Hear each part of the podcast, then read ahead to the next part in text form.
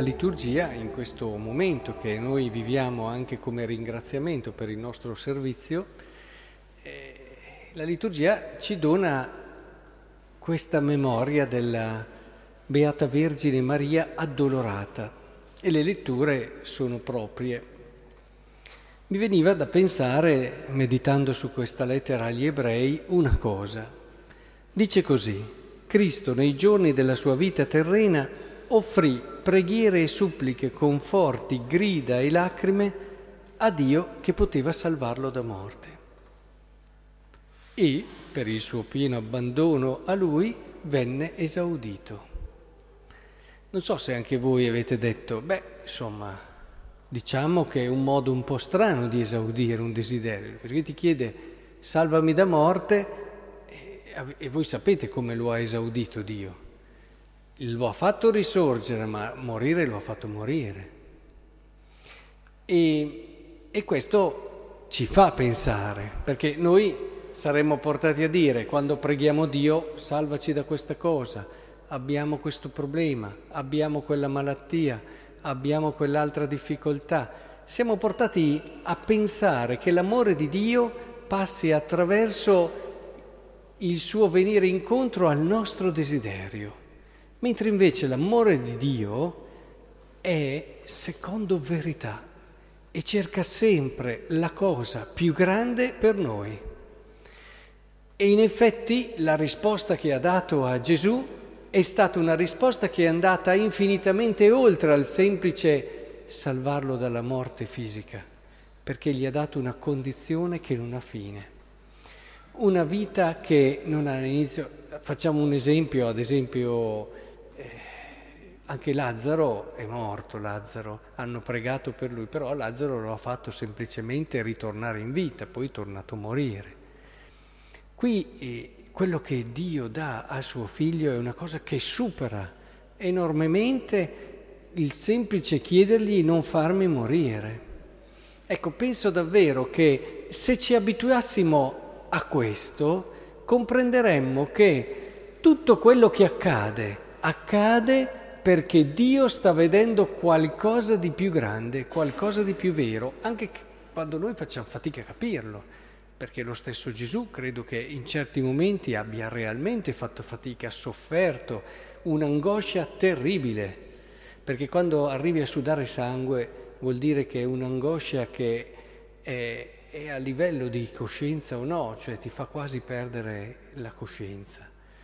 Quindi, come certi dolori grandi del resto, anche per sua madre non ha avuto un trattamento diverso Penso che chi è madre qui sappia che il dolore più grande di una madre è essere lì ai piedi della croce di un figlio sapendo che tuo figlio non ha fatto niente di male e vederlo soffrire così.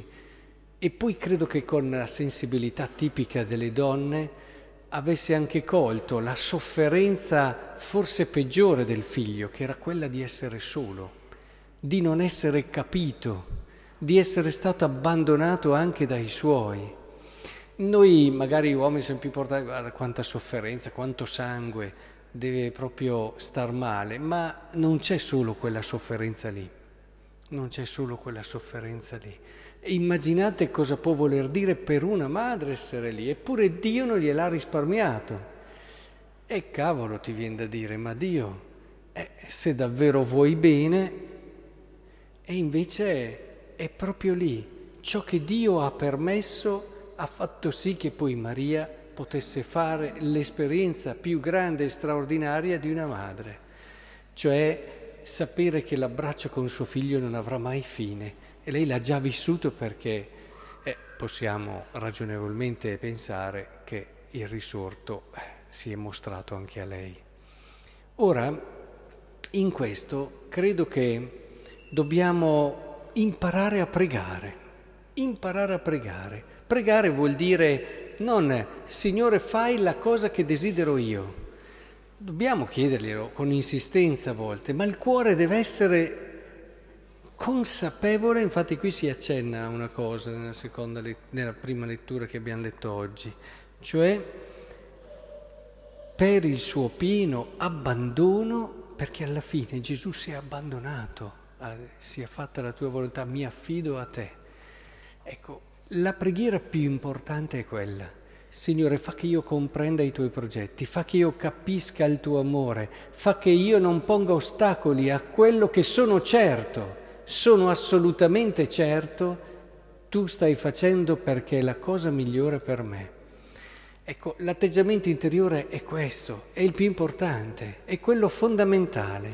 Poi possiamo insistere, a volte chiedere le nostre cose, questo ci sta, è un atteggiamento profondamente umano e Dio in alcuni casi anche esce da certi schemi, come è successo anche nel miracolo di Cana, però, e a volte anche ai santi, no, succede che vanno a forzare Dio. Eh, lo diceva ad esempio Cottolengo, simpaticissimo, diceva adesso andiamo a forzare un po' Dio, che se magari anche non ha pensato di fare questo miracolo, adesso lo andiamo a forzare che glielo facciamo fare.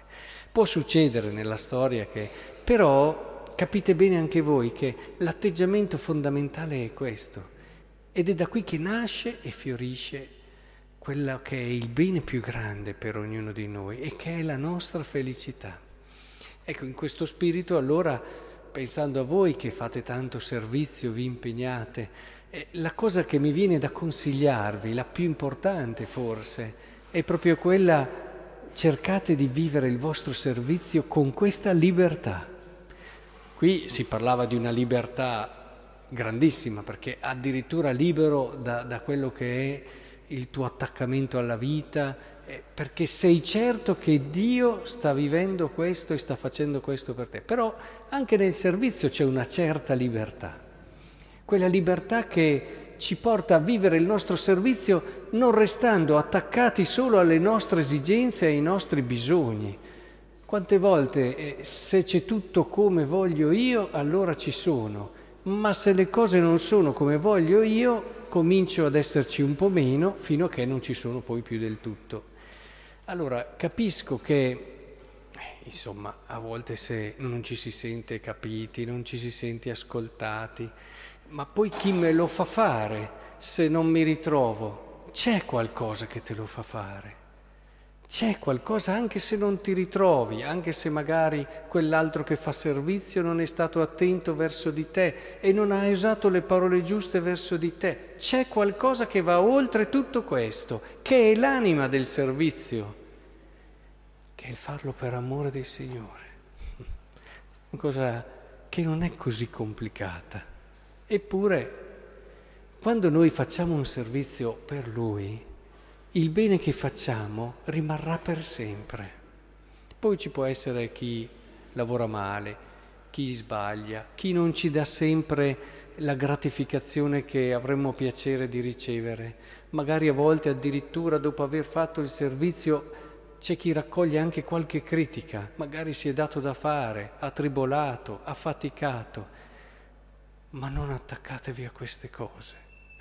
So che non è facile, ma quando si vive questa libertà e si fa il servizio per amore del Signore, questo non ve lo porta via nessuno, non ve lo porterà mai via nessuno. E nel momento decisivo della vostra vita, quando sarete pesati, e tutti ci arriviamo prima o poi a quel momento dove saremo messi su una bilancia, tutte queste cose fatte per amore del Signore rimarranno e saranno proprio lì ad aumentare il vostro peso nelle cose più importanti che valgono.